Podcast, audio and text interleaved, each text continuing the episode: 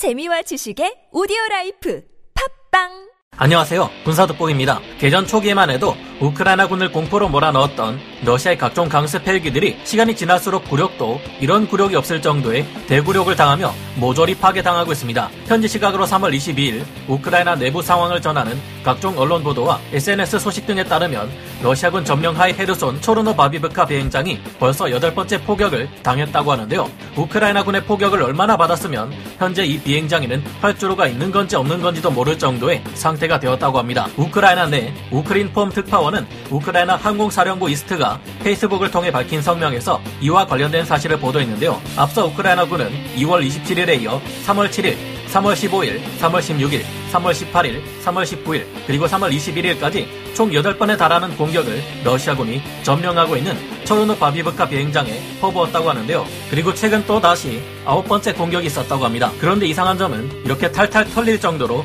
연속 공격을 받으면서도 러시아군은 이 비행장에 계속 자신들의 헬기와 항공기를 주기시켜 놓고 있다는 점입니다. 계속해서 우크라이나군에게 값비싸고 성능도 뛰어난 최첨단 헬기와 항공기들을 계속 잃고 있는데도 이들이 바보도 아니고 계속 이 지역에 헬기와 항공기들을 주기시켜 놓는 이유는 뭘까요? 지금부터 알아보겠습니다. 전문가는 아니지만 해당 분야의 정보를 조사 정리했습니다. 본의 아니게 틀린 부분이 있을 수 있다는 점 양해해 주시면 감사하겠습니다. 현지 시각으로 22일 CNN, BBC 등에 따르면 미국 국방부는 우크라이나군이 좀 더 반격에 나섰다는 단서를 포착했다. 헤르손 탈환을 시도하고 있다고 밝혔습니다. 현지 시각으로 3월 22일 우크라이나군은 이 비행장의 여덟 번째 공격을 감행했습니다. 이 기지는 러시아군이 개전 초기부터 지휘소 및 항공기, 강습 헬기들의 기지로 사용해왔던 곳인데요. 이 지역에는 우크라이나 남동부 전선이 큰 위기에 빠져있던 현지 시각으로 지난 15일 우크라이나의 제35 해군 육전대가 습격을 감행해 비행장에 주둔하고 있던 무려 30여 대에 달하는 러시아군 헬기들을 파괴했던 적이 있습니다. 사탄의 마차라는 악명으로 불리던 밀24 하인드 공격 헬기, 밀8 힙 수송 헬기 등 여러 헬기들이 불길을 휩싸였고 공항 경비용으로 배치된 장갑차, 트럭, 7문의 견인 곡사포까지 파괴된 바 있습니다. 또한 현지 시각으로 3월 15일 오후 1시 대낮에 또다시 헤르손 비행장을 덮쳐 여러 대 헬기들을 파괴하며 이곳을 불바다로 만들었는데요. 이 당시 최소 4대에서 7대 헬기가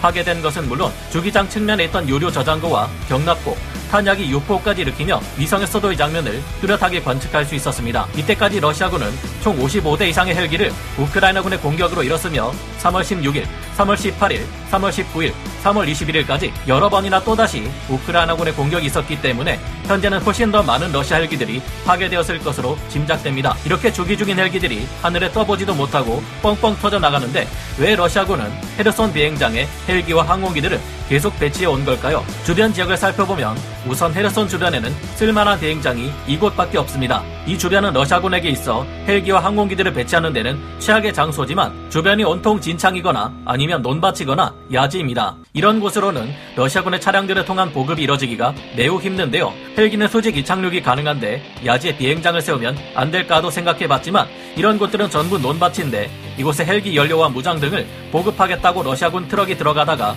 땅이 꺼질 경우 여기에 박힌 러시아군 보급 차량들이 죄다 우크라이나군 트랙터에 견인되어 끌려갈 수 있을 것으로 보이는데요. 헤르선 주변에는 헬기들을 배치할 만한 곳이 이곳 헤르선 초르노 바비브카 비행장밖에 없다 보니 개전 초기부터 3월 2일까지 전략 요충지인 이곳에 러시아군이 어떻게든 이곳을 점령하기 위해 병력을 계속 투입했던 것으로 보입니다. 하지만 이처럼 사지에 자신들의 소중한 헬기들을 몰아넣는 러시아군의 이런 행위도 더 이상 보기 어려워질 것 같은데요. 뉴욕타임즈의 보도에 따르면 러시아 헬기들이 폭격 이후 현지 시각으로 21일 플래닛 랩스 인공위성 사진에서 사라졌습니다. 미 기업 연구소 핵심 위협 프로젝트 책임자인 프레데릭 케이건은 우크라이나군의 공격으로 공항이 취약하다고 판단한 러시아군이 값비싼 항공기를 공항에 두지 않기로 했을 것이라 말했습니다. 그는 러시아군이 적어도 당분간은 흑해 연안 전략에 미콜라이우와 우크라이나 경제 중심 도시인 오데사 등 남부 지역 점령을 포기한 것으로 보인다고 했는데요. 이 헤르손 공항이 남부 지역 장악 작전에서 아주 중요하다고 덧붙이기도 했습니다. 지난 18일 우크라이나 현 지에서 공개된 영상에서는 결국 러시아 차량이 공항에서 끌어낸 헬기를 견인한 채 남동쪽 40km 떨어진 마을을 지나는 모습이 확인되기도 했는데요. 전쟁연구소 러시아 팀 책임자 레이슨 클라크는 우크라이나 군에 의해 지속적으로 파손되고 있는 유인 항공기를 철수시키고 있다고 밝힌 바 있습니다. 메이슨 클라크는 러시아 공군 작전도 조종사 피해와 부품 및 정비 인력 고갈의 영향을 받고 있다고 하는데요. 그리고 현지 SNS들이나 키이우포스트 같은 OSINT 보도에 의하면 이후 헤르손 초르노 바비브카 비행장에 또다시 아홉 번째 우크라이나군의 공격이 이어졌다고 합니다. 설마 이렇게까지 된 상황에서 푸틴이 또다시 헬기를 헤르손 초르노 바비브카 비행장에 배치하라는 말은 안 하겠죠. 이를 계기로 남부 전선의 마리우폴까지 우크라이나가 머지않아 탈환할 수 있기를 바라봅니다. 오늘 군사 돋보기 여기서 마치고요. 다음 시간에 다시 돌아오겠습니다. 감사합니다. 영상을 재밌게 보셨다면 구독, 좋아요, 알림 설정 부탁드리겠습니다.